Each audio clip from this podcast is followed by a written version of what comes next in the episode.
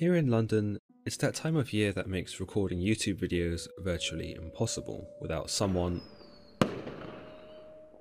without someone sending up an accursed firework into the air. It disrupts my flow, it pollutes the sky, and don't even get me started on the anxiety it gives my cat. But anyway, there's a good reason behind why people light fireworks around this time, and that is to mark the anniversary of a roguish man some 500 years ago, who try to blow everything up. And by everything, I mean the Houses of Parliament. Remember, remember the 5th of November, as the old saying by the poet John Milton tells us. The 5th, not the 3rd or the 4th or any other day in November, but the 5th.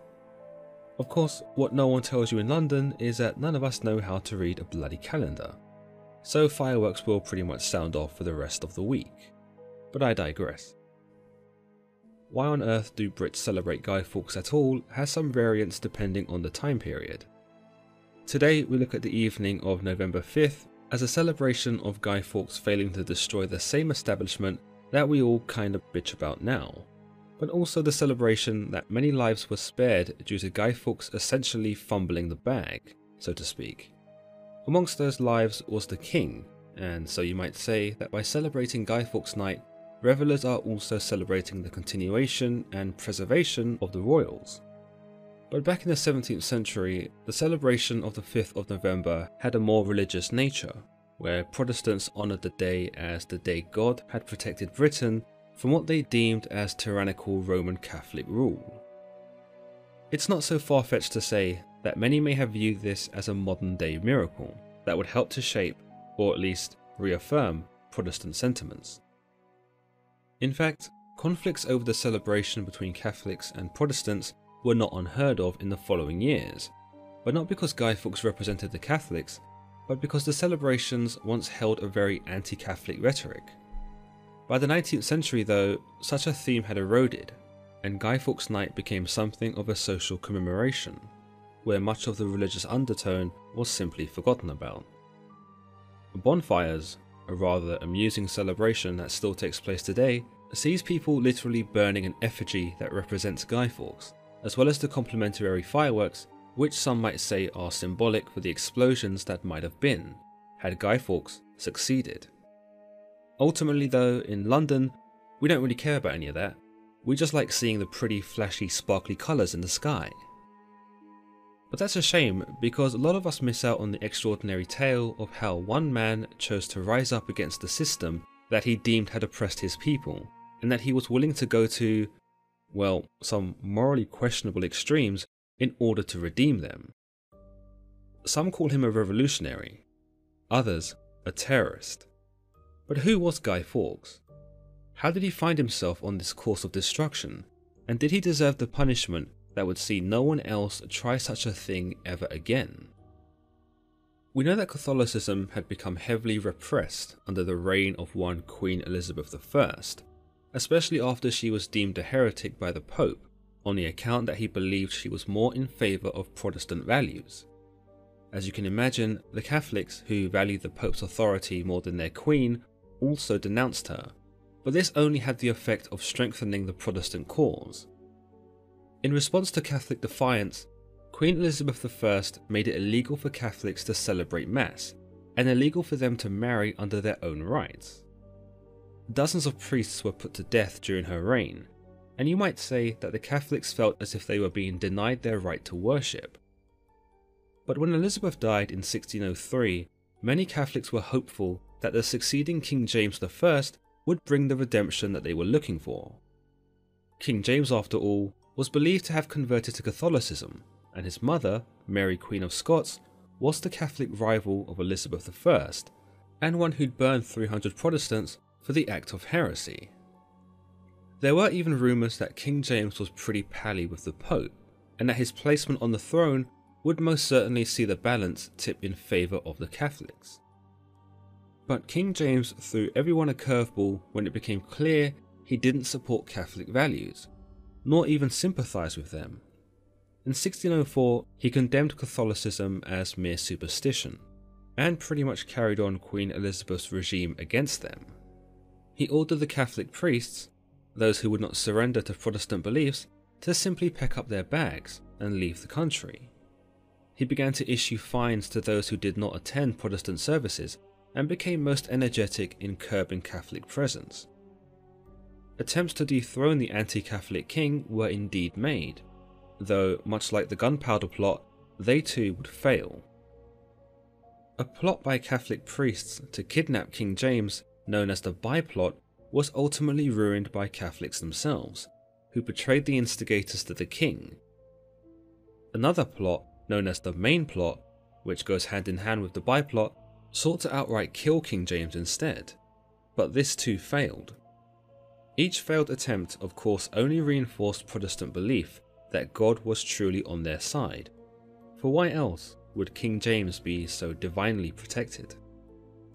It wouldn't be until a year later, in 1604, was the trend of assassinating King James reawoken by five men who'd gathered in the Duck and Drake Inn in London. But these men weren't in the business of kidnapping King James, nor even quickly shanking him in the back.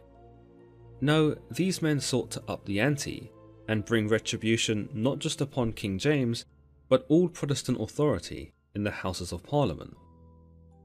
Guy Fawkes, also known as Guido Fawkes, was thought to have been born April 13, 1570, somewhere in Stonegate, York.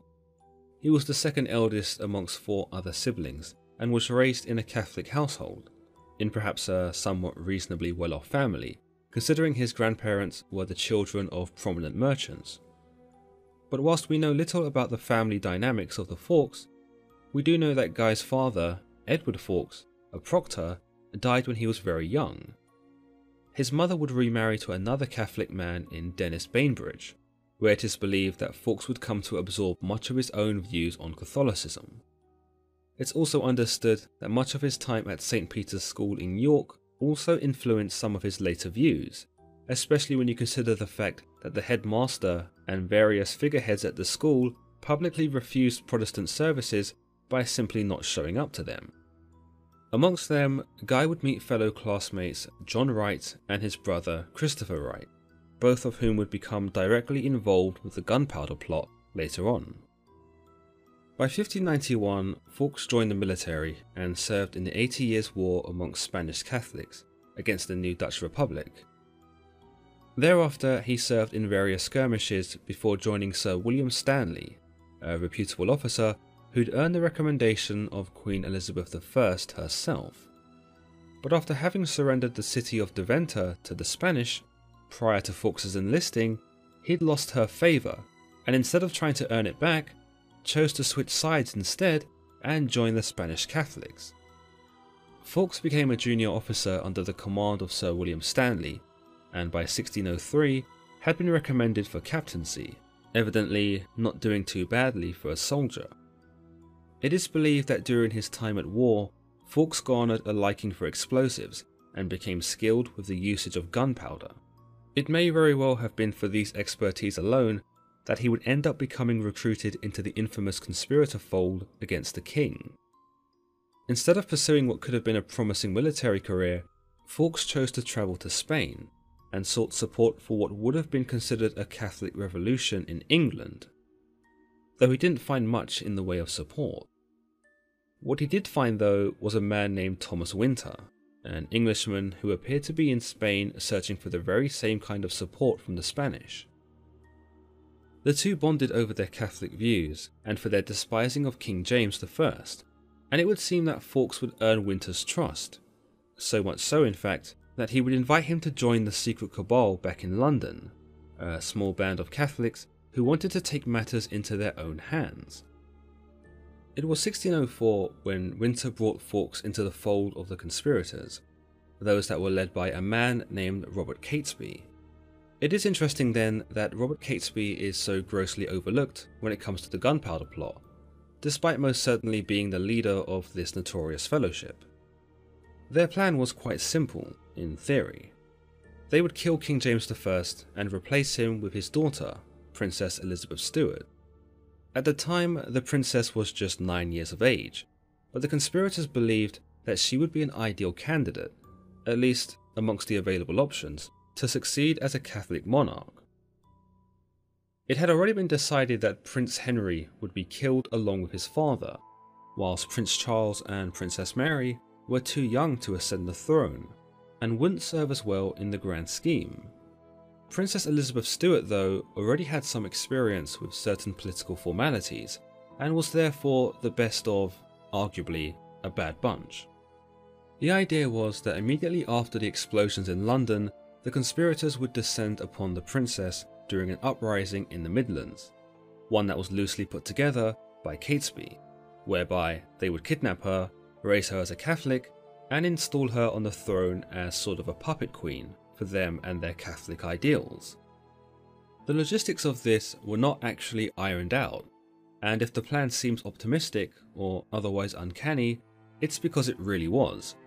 In fact, beyond a few hunting parties in the Midlands that Catesby had correspondence with, there wasn't much in the way of support when it came to the kidnapping, nor a clear plan of just how they were going to pull this off.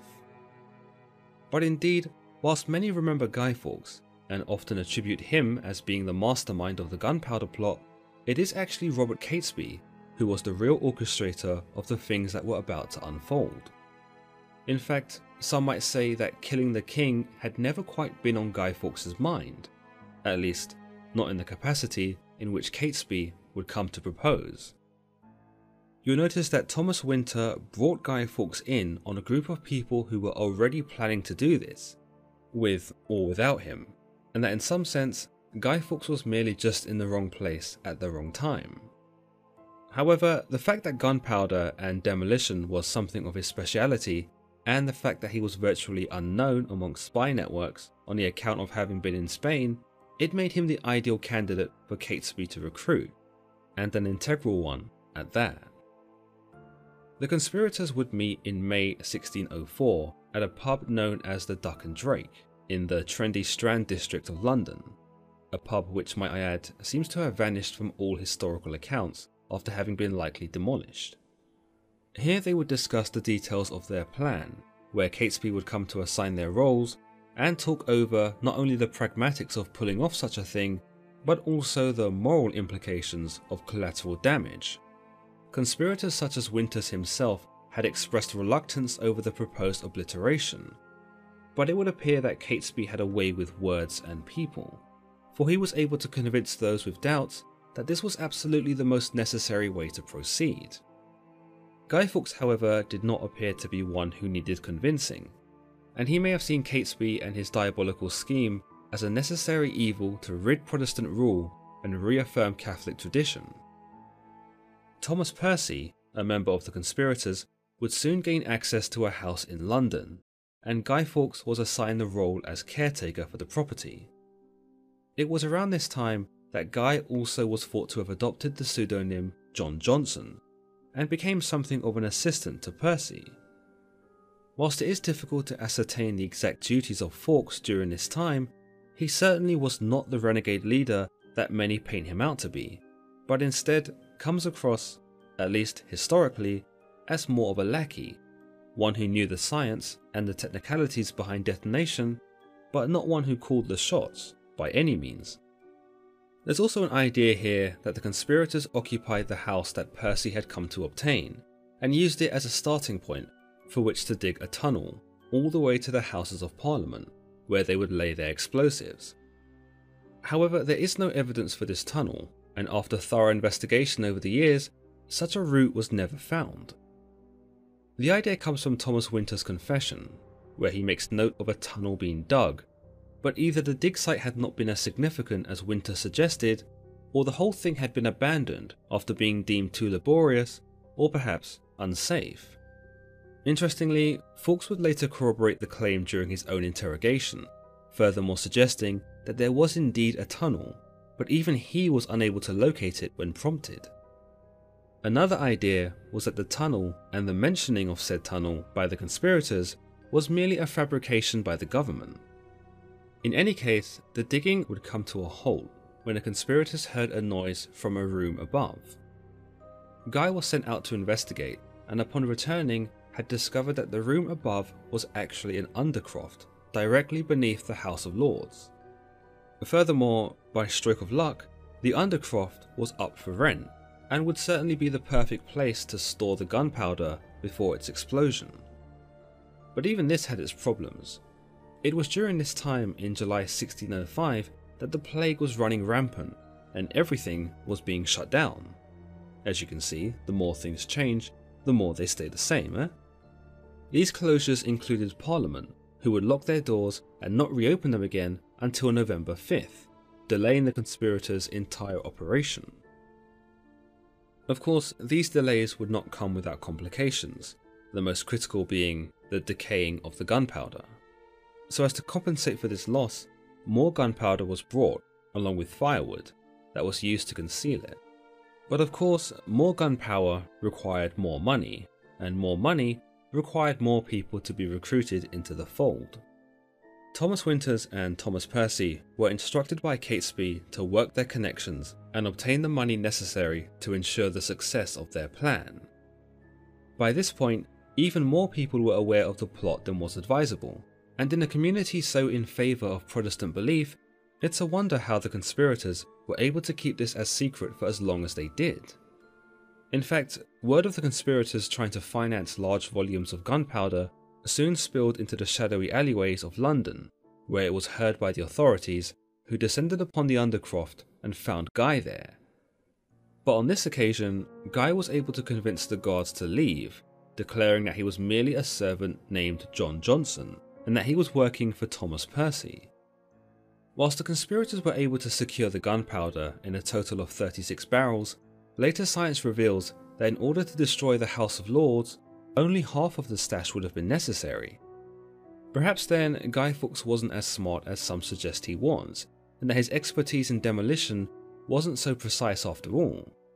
Fawkes' need for such a large volume of gunpowder jeopardized the plan, and if this was a miscalculation on his behalf, it could have been a crucial one. But others suggest that this was no error at all, and that Guy Fawkes' hatred for the Protestants had become so venomous that he wanted more gunpowder so as to facilitate absolute decimation. During this time, Fawkes would be sent overseas in one final attempt to gain foreign support for their campaign, but returned once more to London with little to show for the effort. There is an idea that he came under the crosshairs of the first Earl of Salisbury, Robert Cecil, who employed a network of spies throughout Europe, and that one of them caught whiff of Fawkes' tyranny in his attempts to form allegiances against the king. The spy in question was Captain William Turner, who frequently reported back to the Earl with various webs of information, though upon reflection, none seemed to indicate that he was aware of the plot at all. Whilst Turner's reports do speak of Fawkes, and even of his involvement with Catesby and the conspirators, those who Turner refers to as honourable friends, ironically enough, he does not mention anything particularly dubious about them. In fact, his letters didn't even reach the Earl until the end of November, pretty much a whole month after the plot had been foiled. Put simply, Captain William Turner, worst spy ever. Additionally, an interesting note about the Earl Robert Cecil is that he actually served as the Secretary of State to King James, and that through his network of spies, it is theorized that he did in fact know of the plot, or at least had some inkling as to what the conspirators were planning. Other conspiracy theories indicate that Cecil actually served as an agent provocateur, and that he may have even funded Catesby and the operation under the guise of sharing their mission, only to thwart them all at the last moment. Fawkes was assigned the pivotal role of lighting the fuse of the gunpowder, which had been strategically placed in the cellars under the Palace of Westminster. After having lit the fuse, he was to escape across the River Thames in a boat, where, simultaneously, the revolt in the Midlands would see the other conspirators capture Princess Elizabeth Stuart and begin the process of writing the new future under Catholic regiment. Fawkes, however, was not instructed to reunite with his allies in the Midlands, considering that his role in the destruction would have no doubt earned him the contention of much of the country. Whilst many of the Catholics would have been glad to see the back of King James, regicide was not something that many would have condoned, something that Robert Catesby would come to understand when he sought refuge in his final days. Instead, Fawkes was instructed to head to the continent, where he would explain to the Catholic powers of what he had done in the name of Catholicism, and that regicide, or mass murder even, had been his holy duty in order to preserve their beliefs. But as we know, Guy Fawkes didn't actually get this far. In fact, some might say that he'd drawn the short straw with the whole lighting the fuse business and would endure a punishment at the result of it that he may not have necessarily deserved. Others are able to identify the ironic sentiments of Fawkes being caught at the last minute, and that in being instructed to light the fuse, he had one job that he had somehow botched into oblivion. But was it entirely his fault? Well, no, not at all. You may remember me mentioning the Bye plot earlier on, yet another plot that had taken place years prior, of Catholics trying to get the upper hand over King James, but that they'd been betrayed by other Catholics and ultimately snuffed out by the authorities before any real damage could be done. Well, pretty much the exact same thing is thought to have happened again. The consciences of a few conspirators got the better of them, and they became concerned over the safety of fellow Catholics who would no doubt be caught up in the blasts. It was on October 26 of 1605 that Lord Monteagle received an anonymous letter warning him to stay away from Parliament when it reopened, for it would be blown to smithereens. Whilst the writer of the letter remains mysteriously unknown, it is fairly obvious that one of the Catholic conspirators sought to protect Monteagle, and perhaps hoped that he would sound the alarm that would put an end to the entire plot.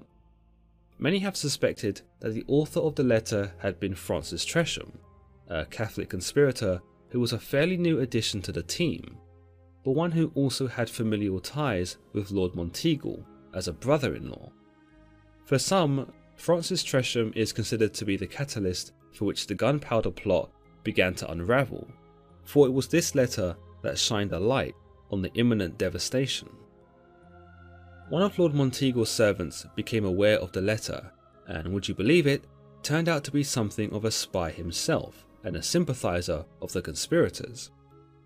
Basically, everyone was betraying everyone, as if it was going out of style.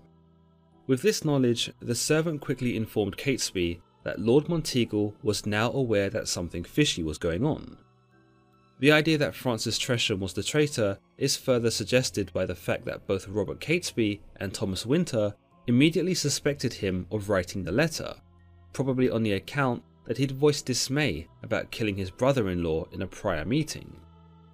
In fact, the two actually went to confront Tresham and threatened to hang him for his betrayal, but Tresham was able to convince them that he was innocent of doing such a thing.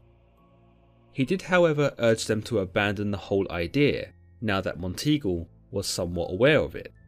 But Catesby did not heed such a warning. Instead, he believed, or at least chose to believe, that Monteagle thought the letter was nothing more than a hoax. The reality that they'd been compromised did not affect Catesby, and he seemed adamant that the plan was still going ahead, without any real contingency thereafter. It appeared that Guy Fawkes was notified of the letter as well, and that he was instructed to check on the gunpowder to make sure that nothing had been disturbed. As far as he was concerned, no one had come down to the cellars, and if they had, then they had not found the gunpowder. Therefore, Catesby concluded that whilst Lord Monteagle was suspicious, he was not about to uncover the master plan, and so the show would still go on. But Monteagle's suspicion ate away at him, so much so that he brought the letter to the attention of none other than Robert Cecil, the Earl of Salisbury, and the Secretary of State. Cecil would alert the king of the potential threat, but again, there are ideas here that Cecil might have taken his time in doing this, so as to allow the entire plot to ripen and then thwart the entire operation at its apex, whereby the failure would be dramatically publicised and used to justify further Catholic persecution. Others suggest that Monteagle had written the letter himself, for he too was aware of the plot, and simply snitched on Catesby and the conspirators to make himself look like the hero. Ironically enough, Monteagle was indeed considered to be a hero, and earned himself a hefty pension for being the man to lift the lid on the entire plot. When Cecil showed King James the letter, he immediately took it to mean that someone was going to do something drastic, as some of you may know, King James wasn't exactly the type to ignore such a thing. I mean, this is the same guy who believed witches were trying to kill him. Whilst his paranoia can be forgiven, considering that people had already tried to take his life, in fact, he was probably a king who lived in anticipation of forceful usurpation, King James was still a man of action. The letter in question may as well have been an explicit declaration of intent on behalf of the conspirators, for King James immediately ordered Member of Parliament Sir Thomas Knevet to conduct a search of the grounds. This, of course, included the disused Undercroft where Guy Fawkes had set up shop. Some say that the storeroom was rushed by guards. Others say that Fawkes had already lit the match and was heading out the door when he was apprehended. In any case, Fawkes was arrested, though he still stuck to his story that he was John Johnson and that he was merely looking after the place for Thomas Percy. That was until the guards had the sense to look underneath the firewood, where they found the barrels of gunpowder. Having been literally caught red handed, Fawkes had no other means of escape and was taken in for interrogation. This interrogation, though, was the stuff of legend and not in a good way. For example, this was Guy's signature before the torture had begun, and this was Guy's signature afterwards. Indeed, this man had been brutalized so badly that he couldn't even write his own name by the end of it. He continued with the ruse that his name was John Johnson, at least in the beginning. He was questioned by members of the King's Privy Chamber, but ultimately remained defiant when it came to revealing the names of other conspirators. Whilst he did not deny his possession of the gunpowder, I mean, how could he? Nor did he deny his intentions, he did deny any knowledge of his fellow saboteurs. I'll say one thing for Guy Fawkes he wasn't a snitch. Yet. Fawkes proceeded to be most uncooperative, and instead of trying to appease his captors, like most men in his position would have done, Fawkes chose to antagonize them. When asked why he was in possession of so much gunpowder, Fawkes replied, To blow you Scotch beggars back to your native mountains. In fact, his only regret in the matter was that he'd failed to do so. In a more unprecedented act, King James actually presented before Guy, and both target and assassin came face to face. Why I say it was unprecedented was because the royalty did not have the habit of entertaining those who'd come to kill them. Often they were dismissed, executed for treason, and passed out of the royal's mind until the next vagrant tried their luck. But call it morbid curiosity, or the desire to exercise his wit, King James invited himself into Fawkes's presence, where he was thought to not only admire his boldness, but also what he would describe as Roman resolution. Despite this admiration, it did not stop King James from tossing Fawkes to the torturers in an effort to reveal the names of his allies. Perhaps if Fawkes had been more diplomatic in his responses to King James, he might not have earned such a grim fate. But Guy Fawkes was ardent in his Catholicism and chose to further antagonize the king, showing the same decorum as a zealot. When asked if he was content to blow up not just the king, but his young children, the lords, the archbishop, the gentry, the merchants, innocent labourers, commoners, and fellow Catholics, Fawkes responded with the same phrase Catesby had given when talking about unintended casualties, which was, A desperate disease requires a dangerous remedy. Evidently, there were no amount of words that would convince Fawkes that his methods were not as righteous as he'd claimed them to be, considering the death and destruction that would have been left in his wake. King James recognised the Catholic zeal forged in Fawkes, and perhaps knew he was too far gone, in not just his extremist methodology, but far beyond any redemption either. Manacles were used at first in order to extract a confession from Fawkes as to who his accomplices were. The manacles would see Guy suspended by the arms, a particularly painful form of torture, which could see the victim suffer from the maiming of the hands. But this was the gentler form of torture, would you believe? In any case, Fawkes remained strong and did not spill a word about who he was working with. It wasn't until he was moved to the Tower of London and shown the rack did Guy's lips begin to loosen, and who could blame him? After all, there weren't many who'd successfully endured the rack, and not sung like a canary shortly afterwards. It was a most diabolical device after all, that stretched the victim's body to the point that limbs were dislocated and ripped from their sockets. In fact, there appears to be only one case of someone facing the rack and still refusing to speak, and that was Anne Askew, a Protestant martyr who was condemned as a heretic by Henry VIII. Sadly for Guy Fawkes, or for his conspirators, he did not share her resolve, and before the end of the week, he conceded. Whether or not the rack was actually used in the torture is up for some debate, but what can be agreed is that Guy Fawkes was horrendously tormented, and that the results of his bloody interrogation left him as little more than a shell of the man that he once was. Meanwhile, the conspirators became well aware that Fawkes had been captured and had long since left London. Catesby, who had already fled to the Midlands, had stopped at Dunstable, where he was caught up by fellow conspirator Ambrose Rookwood, who informed him that Fawkes had not only been captured, but had failed his mission altogether. Still seemingly fixated on fulfilling the plan of creating a Catholic uprising and snatching the Princess Elizabeth Stuart to place her on the throne, Catesby continued on to the Midlands. Of course, with King James still alive, the plan had no basis. To be honest, it's argued that it had no real basis to begin with.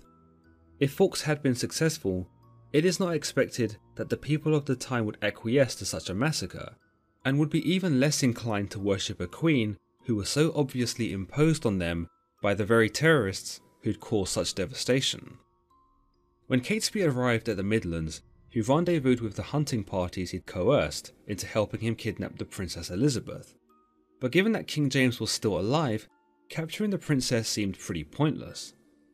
It's unclear as to what Catesby's motives here were, or whether he had simply lost the plot and was doing his best to wing it. But he ended up lying to the hunting parties by saying King James was indeed dead. Through this lie, he was able to convince them into joining him. But again, we cannot be certain as to what he was thinking, and it becomes increasingly obvious that he was sticking to the plan through sheer stubbornness, and possibly in some blind hope that through his dedication, God would provide him with a miracle. No miracle came, however. In the following days, the conspirators raided castles for supplies and weapons. They were desperate for any small relief they could get, and having ridden through the wintry landscape, they were cold, fatigued, and most importantly, running out of faith. Upon arriving in Catholic communities, they found they were shunned by the very people they had tried to fight for, mostly on the account that the communities were afraid of being associated with them. They were shown no sympathy, and before long, the hunting party had dwindled to merely a few loyal yet doomed Catholics. By this point, Fawkes had already confessed the names of the conspirators, and Catesby was now a wanted man. Early the next morning, Catesby and the remaining outlaws went to confession before taking the sacrament. It's understood that this was not just them attending a Catholic custom, but instead their own recognition that they did not have long left to live. They were met with hostility by other Catholics on their journey, who had now learned of the news of what it was they had tried to do, and believe it or not, the Catholics were dismayed by their sadistic plot. Again, whilst many were perhaps keen to see the back of King James, few were actually keen to lend their support to regicide. Furthermore, many understood the implications of killing King James and destroying the House of Lords would have. Not just the horrendous loss of life, but also the loss of a king. Something that would prove to have egregious political ramifications. All this would only serve to diminish morale amongst the conspirators more and more. For now, even the very people they'd set out to fight for had shunned them. Still, perhaps out of pride or a blind sense of righteousness, Catesby would not admit defeat and found himself holed up in Holbeach House on the edge of Staffordshire. Here, he and the conspirators would make their final stand against the king's men and also attempt to earn themselves the Darwin Award of 1606. You see, amongst the munitions that they'd raided from various castles during their escape, they'd stolen a lot of gunpowder. But as even the weather turned against them, the gunpowder had been soaked. So, in order to dry it off, Catesby had his men laid out in front of an open flame. Now, perhaps this is a reflection of how tired, beaten, and desperate they'd become, that they were now giving birth to such ludicrous ideas. Or maybe this was a sign of how inexperienced they were with gunpowder, highlighting the importance of Guy Fawkes' role. As you might imagine, a spark from the open flame landed on the powder, which resulted in a blast of flame. Catesby and his allies were engulfed in the fire, a bitter irony for those who try to exact this same very tactic on the House of Lords. Perhaps the only sign of divinity here was that no one died. Catesby and the others, albeit scorched, were not put out of their misery, but instead forced to endure it. In fact, one of their men, who'd been nearest to the fire, actually had his eyes burnt out of his sockets, and he remained that way in sheer agony until the Sheriff of Worcester arrived with a company of 200 men in the morning. Thomas Winter made a break for it, but he was shot in the shoulder and apprehended. The childhood friends of Guy Fawkes, John and Christopher Wright, who were amongst the conspirators, were also shot down.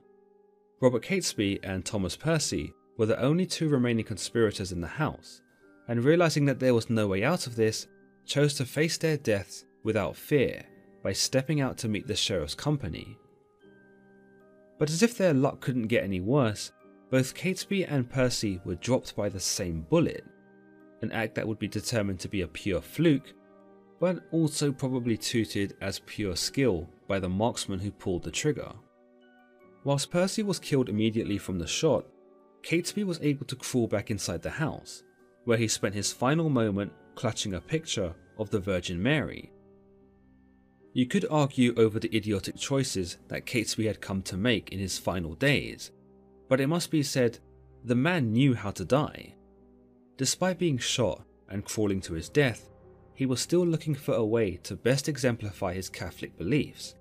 And what better way to do that by using his own self as an emblem of Catholic martyrdom?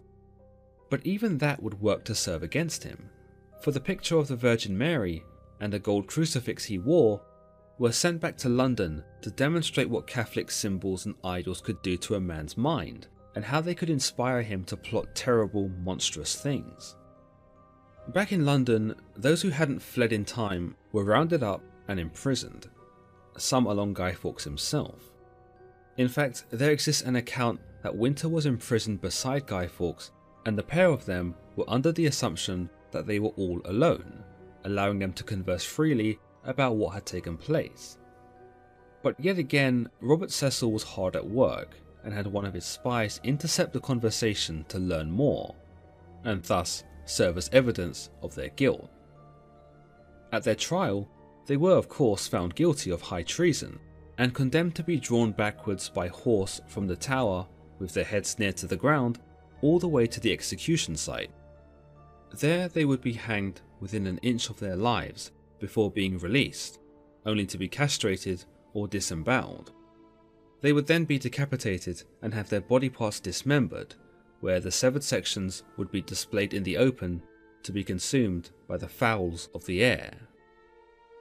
On January 31st, 1606, Guy Fawkes, Thomas Winter, Ambrose Rookwood, and Robert Keyes, yet more conspirators, were drawn from the towers and taken to the old palace yard at Westminster, directly opposite the building that they had attempted to destroy. Winters, Rookwood, and Keyes were hanged and quartered as promised. That, of course, only left Guy Fawkes, who was probably left until last on purpose. Here at the scaffold, he asked King James for forgiveness, but did so holding up his crosses. Debilitated by the torture he'd endured, he required assistance by the hangman to actually climb the ladder to the noose.